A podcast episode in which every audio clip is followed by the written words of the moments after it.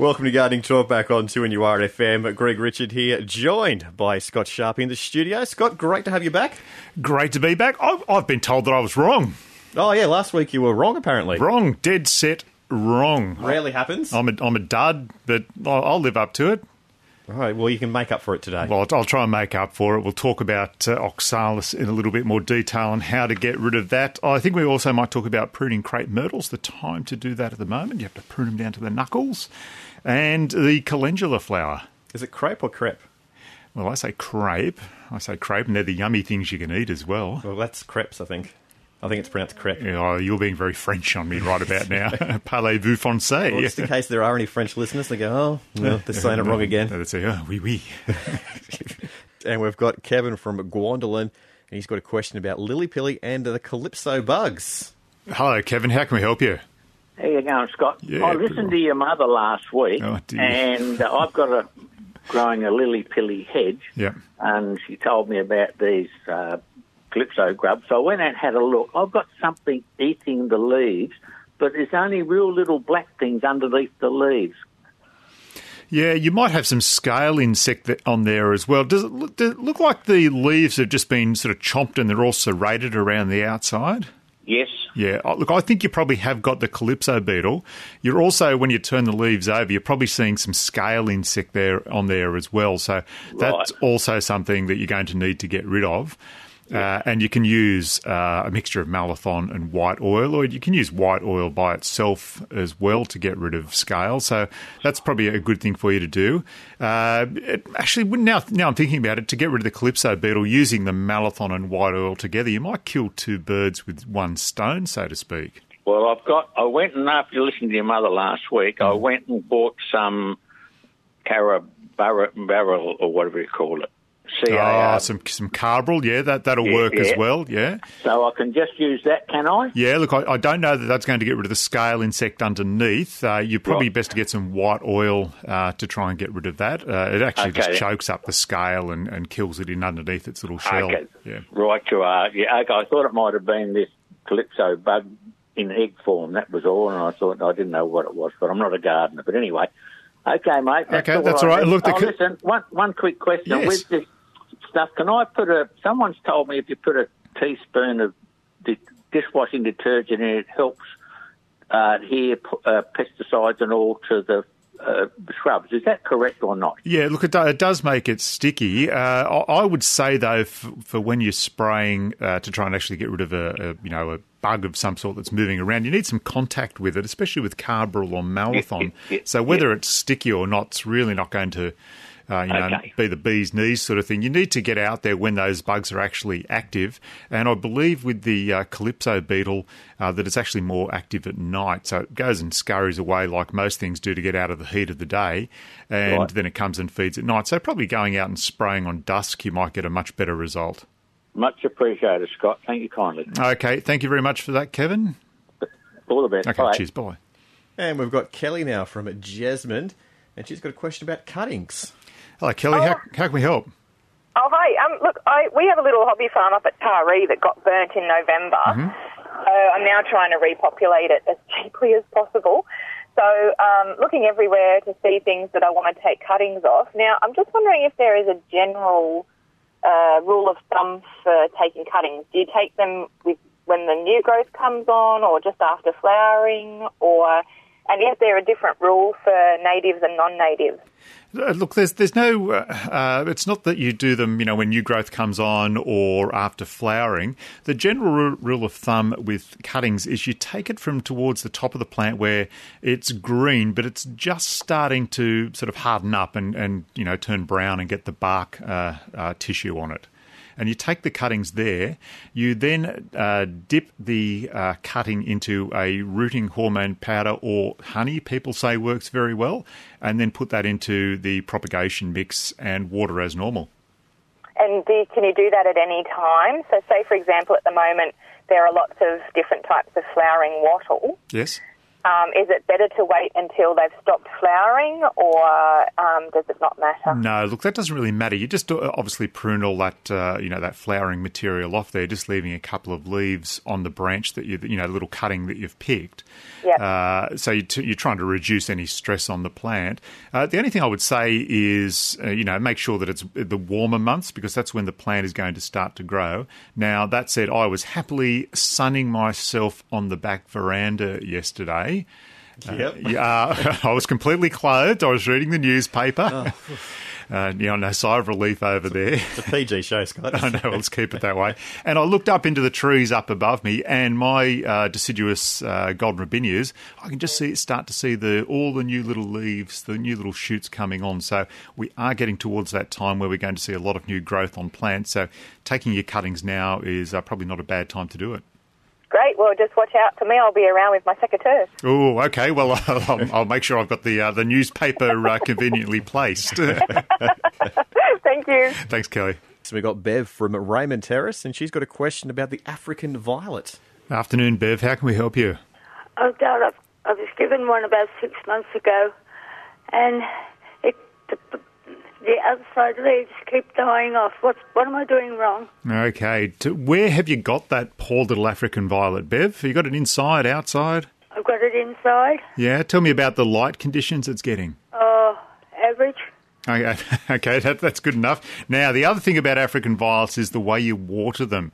Uh, tell me about that. What, what's going on with that? Well, I water it from the top, but I don't.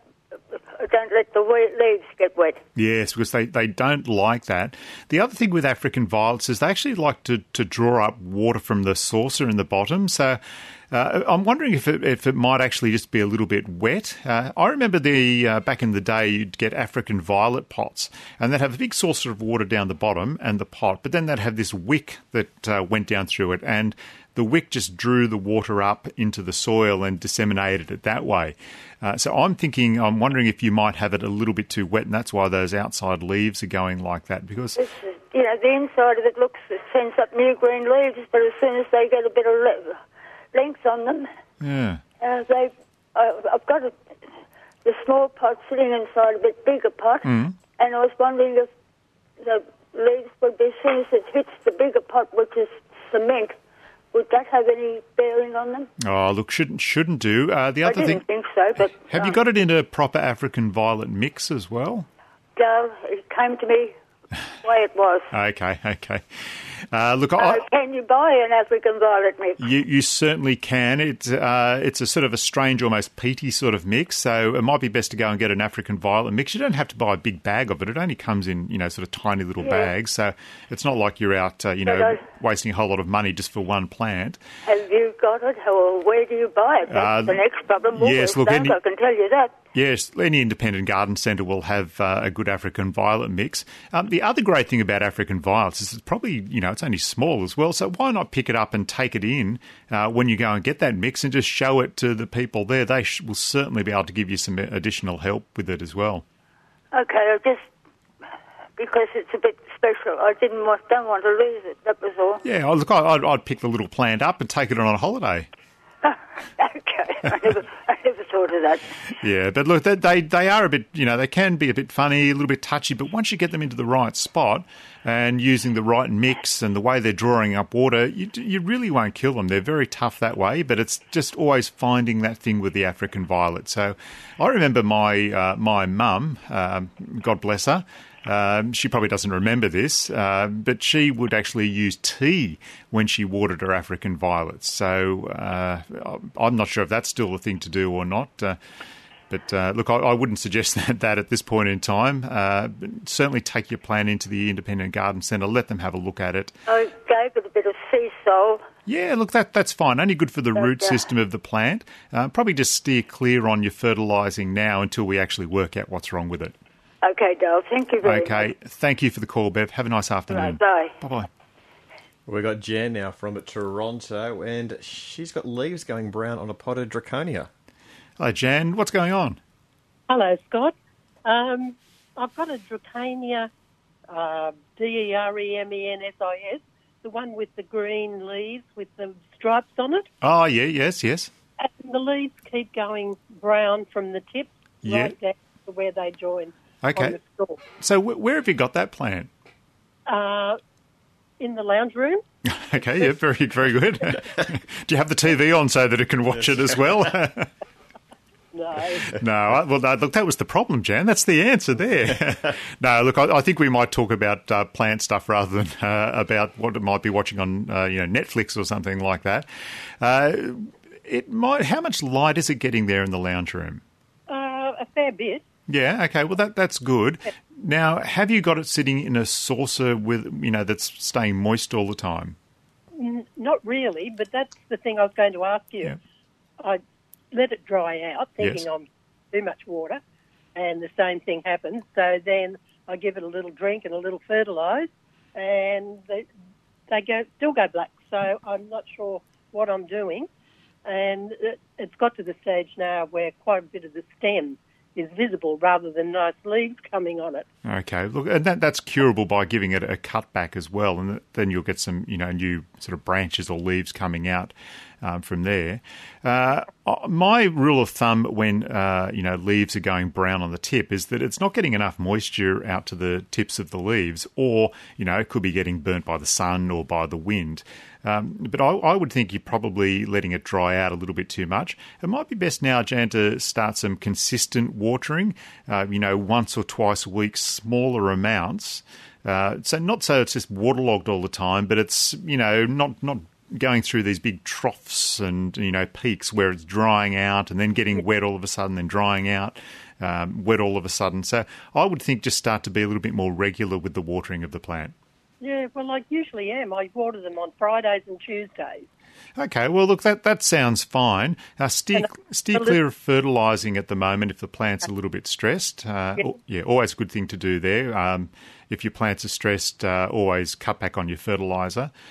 And look, the other thing, maybe even move it to a, a different, more sunny position at the moment, just to see what happens. Not necessarily outside, but uh, somewhere where it's getting a little bit more northern light coming through a window. Okay, I'll try that. And I can cut it off. The, the nice green tops I can cut off and just replant. Yes, you can certainly do that, and you'll get new shoots coming out from uh, you know where you've uh, cut it as well. Yep. Okay. Okay. Thank you for being um, um, great, full of information, as you know. That's right, Jan. Look, keep in touch. Uh, let us know how you go with it. Will do. Okay. Thanks. Thanks very much. Bye bye. And we've got Steve from Barnsley, and he's got a bit of a follow up about oxalis. Hey, Steve. How can we help you? Mate, uh, I spoke to Mum last week. You poor, you poor bloke. But anyway, look, I've had to do that for nigh on fifty years now. I'd, you'd- I'd give up after one week if I were you. and she was going to look up what to spray oxalis that's in my grass. Yes. Okay. She did mention this to me. She did remember to do that. Uh, Good girl. Yeah, I know, I know. It's, it's, she writes a lot of stuff down now, and it's all the best for her, I think. Um, she had a look up, and she found an old book by Allan Seale, who said that you can, yeah? you can use uh, sulfate of ammonia, but you have to be very careful about using that because it burns anything that it touches. Um, I I gave you or I gave the advice that you can use bindi for it, and it is registered to, to kill oxalis bindi. I think it's the way you use it. You have to be very careful. Um, you Yeah, know, I've got a Kaikiri buffalo yes, yep, cross. yep. It's when when did you? Um, to that? sorry, Steve. When, when did you actually do it? Was there plenty of growth on the lawn and on the oxalis when you did it? I haven't sprayed yet. Ah, okay. Well, I would I would actually give it a try with the bindi before you go uh, start using sulfate of ammonia around on the lawn because it is going to burn anything that it touches. Yes. Um, so yeah, look get some get some bindi, give that a crack. Make sure there's plenty of growth on the lawn. Uh, make sure we're not going to have any rain uh, for you know two or three days afterwards. And uh, I'd uh, give that a go. The other thing I would do with oxalis is use a wetting agent in there. You can just use a little bit of uh, detergent if you want to yes, mate. Yeah. uh, to make it more sticky because the oxalis just has this particular thing. You see the the you know water droplets form on it, then it beads and goes away. So important to do the oxalis now because once it flowers and you get those seed heads on there, uh, those seed heads just explode and go everywhere, and the taproots just take off. So, uh, if you've got oxalis in your lawn, very important to get rid of it uh, and keep it under control. Well, actually, when you mentioned the flower bit, Hmm. um, that was a month ago. Okay, so uh, you have actually had the seed heads, have you? Yeah, like the little yellow Yeah. Flowers. Yeah, yeah. Um, De- definitely get out there uh, as soon as possible and give the bindi a, a crack and see if you can get it back under control. thank you very, very much, That's Scott. all right. Not a problem at all, Steve. Oh, thanks to Judy. Uh, okay, well, we'll uh, we'll get in contact with her and thank her as well. Thanks, mate. Good on you, Steve. Cheers. Bye bye. We've got Margaret now from Catherine Hill Bay, and she's got some issue with curl grubs. Hello, Catherine. How can we help you with them? Oh, hello, Scott. It's Margaret here. Yes. Margaret. How are you going? Yes, very well. Um, um, we've been in Catherine Hill Bay now 12 months, and not only us, but a lot of people are saying that there's just massive amount of curl grubs uh, in our gardens. I know they're probably dormant at the moment, but I'm really concerned about when spring and summer comes back on again. Um, what we can do, I spent quite a lot of money on um, uh, this neem oil that I was told to use yes. but um, it just doesn't cover much of an area before you've got to buy another bottle. Oh, it's only a small bottle as well, isn't it? yeah, Yes. it is. Yeah.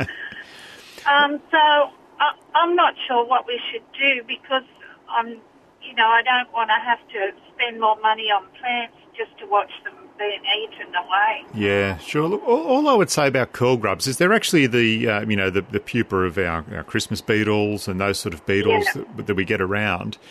For, for me, if they're just in the soil and you've got your normal planting there, you know, grevilleas, whatever, you know, sort of plants you've got in your normal garden, they should be able to handle, uh, you know, the curl grub just be doing its natural natural thing. Curl grubs are, are most damaging when they get into actual pot plants. Uh, because you have a very contained root system there, uh, the root system needs to be drawing on only a, you know a certain amount of moisture that can get into the potting mix, and that's when they and they, you know, you just get this concentration of curl grubs in there eating away, and that's when they do their most damage. Generally, in the garden, uh, look, they, they don't do, you know, they can do damage, but they don't do, you know, the immense amount of damage that you find when you have them in the pots.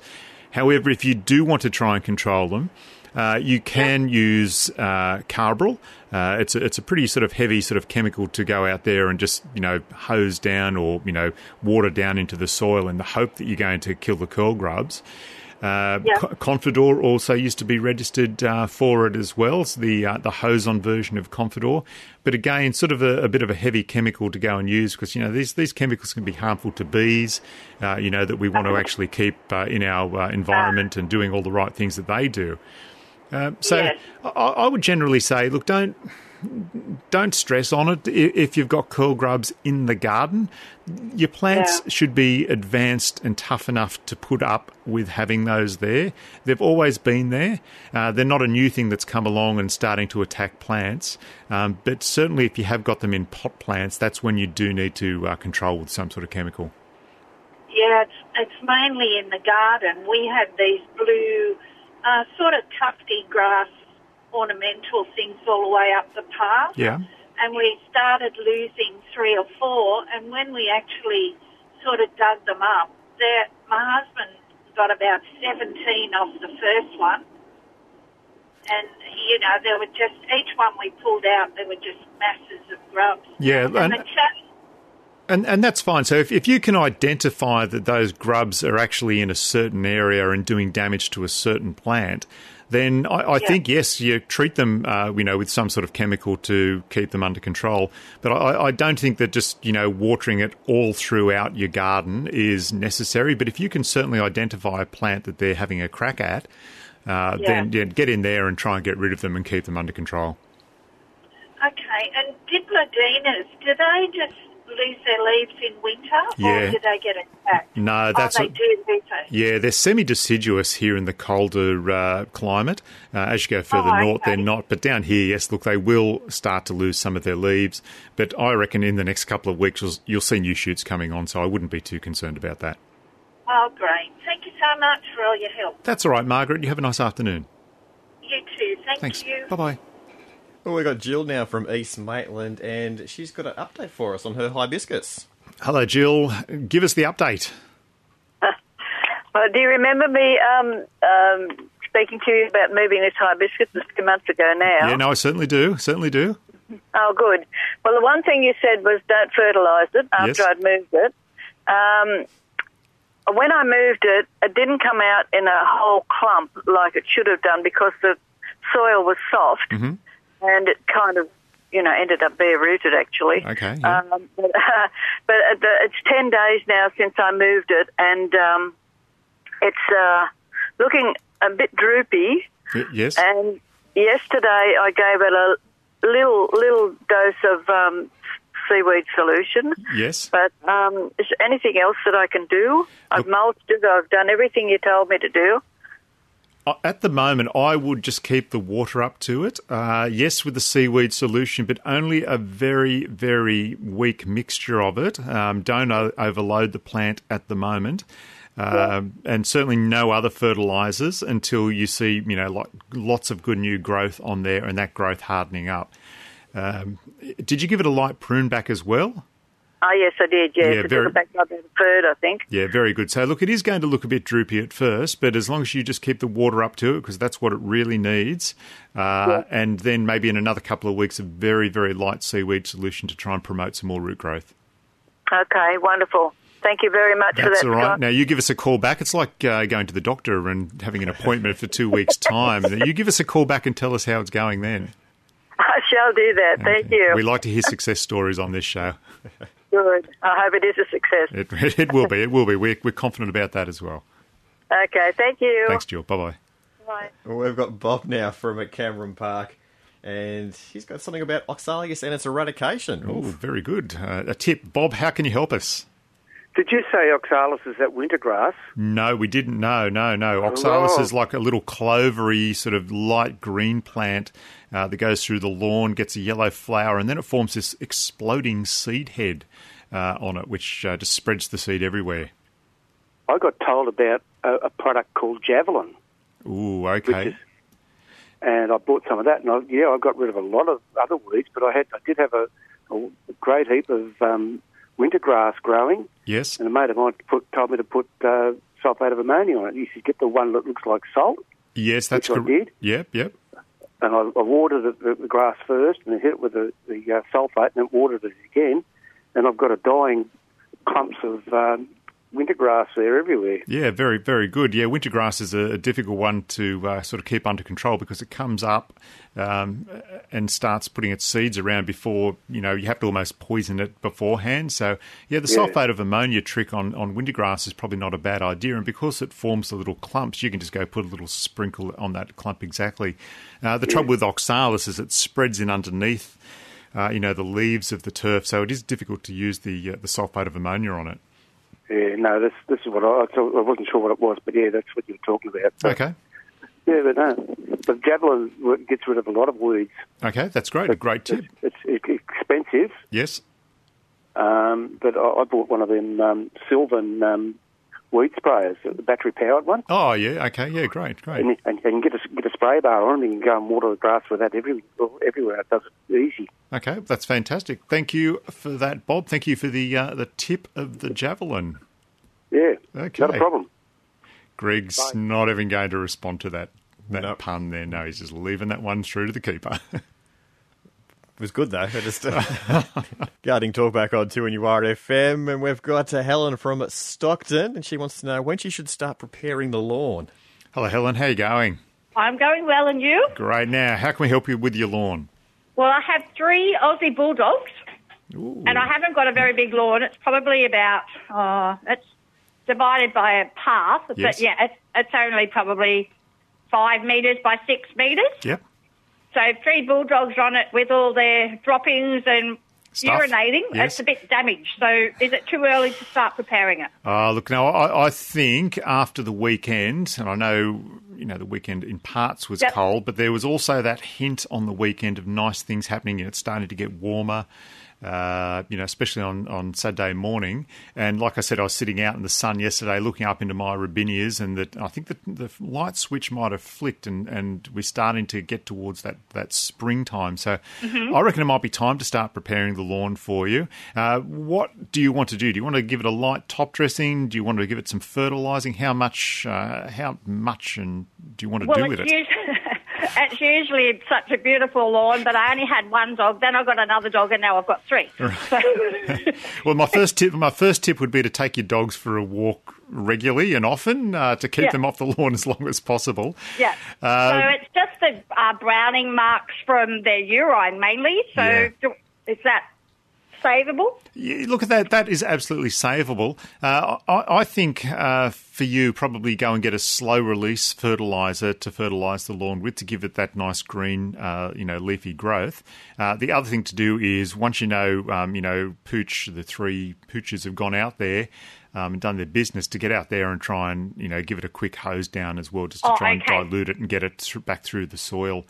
Uh, so look, always very important to do that. Even if you just went out sort of, you know, at morning, you know, and dusk and gave it a quick hose over, hey, it's Oh, going to okay. it's going to water the lawn. And in Stockton, we know how sandy it is, Yes. and it's also just going to sort of wash that away and Okay. uh, try and you know stop that burning process of the urea. Yep.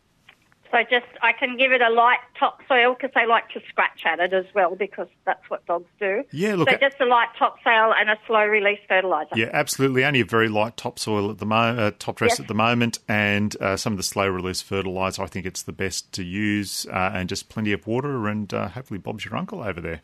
Awesome. Okay. Okay. Thank you for your advice. Okay. Thank you very Thank much, you. Helen. Not a problem. Bye bye. Yep. Thank you. Bye. Cheers, thanks, Ellen. Gardening talk back on 2NURFM. Scott Sharp, we're almost out of time for another week, but you start the hour off talking about crepe, crepe, crepe, crepe, myrtle. crepe myrtles. What is? I I always love my I love my crepes. I'm a pancake, any sort of variety of. Yeah, you sort of started as soon as you said that. I'm trying to talk about plants, and you've made my mouth water. Thinking of these little thin bits of pancakes. Yes, with cream and other stuff all over there. But look, enough of that. Crepe myrtles are at the moment completely bare, but it's uh, time to prune them. Okay. Yeah, because they're going to start uh, getting their green leaves on them again. Now, the, the reason I mentioned the crepe myrtle is because they have this really beautiful bark. Uh, it's all very patterned and it gets quite, you know, the trunks get quite large on them with these beautiful, almost watered patterns on them. And when they get wet, it's even more spectacular, the patterns that you get there. Now, what people do with crepe myrtles, though, is they prune them very heavily. Uh, and you get these things called knuckles on there where you prune. Yep. Yeah, but I know you're, you're thinking about the old five fingered sandwich there, sort of thing. But no, it's completely different. I'm not, I'm not Rocky here today. Uh, so when you prune them, yes, they do get these weird sort of knuckles, but out of there you get the nice branches and then the flowers coming out of that. So, uh, and I, I guess over time they do get quite gnarly, and some people would say unattractive. But what it does is it helps thicken up the, the trunk and get that really nice patterning on the trunk. If you don't want to uh, prune back your crepe myrtles heavily, uh, you don't have to. You can just let the plant sort of off it goes. They can get quite tall, three metres or so, uh, four metres with some of them. Uh, and they do make a very nice uh, sort of street tree as well. I know over in Georgetown, uh, a couple of streets over there, very nice crepe myrtles all up and down. I believe the council have planted over time. And those trees are getting quite large now. No pruning occurs to them, but uh, you know you still get a beautiful flowering off them. So uh, yeah, look, if, if you need to, you just go very heavily, but you need to do it in the next couple of weeks if you're going to prune your crepe myrtle back down to the knuckles. Right, crepe myrtle or crepe crepe myrtle. Myrtle, my mouth's still watering. Well, it's nearly lunchtime now, so you can go and duck off. And now my tummy's rumbling. Thanks for listening to this podcast from 2NURFM at the University of Newcastle. Topics range from gardening to health, well-being, pet care, finance, business and travel. You'll find them all at 2NURFM.com.